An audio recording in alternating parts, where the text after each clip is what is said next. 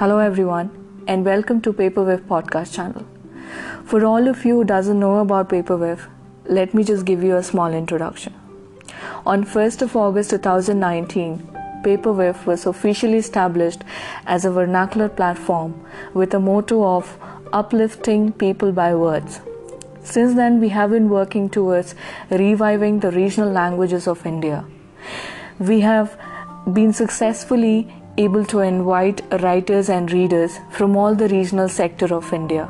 And through this pod- podcast, we want to give them a platform to reach out to the larger crowd through their poetry and stories which they are going to share on this platform.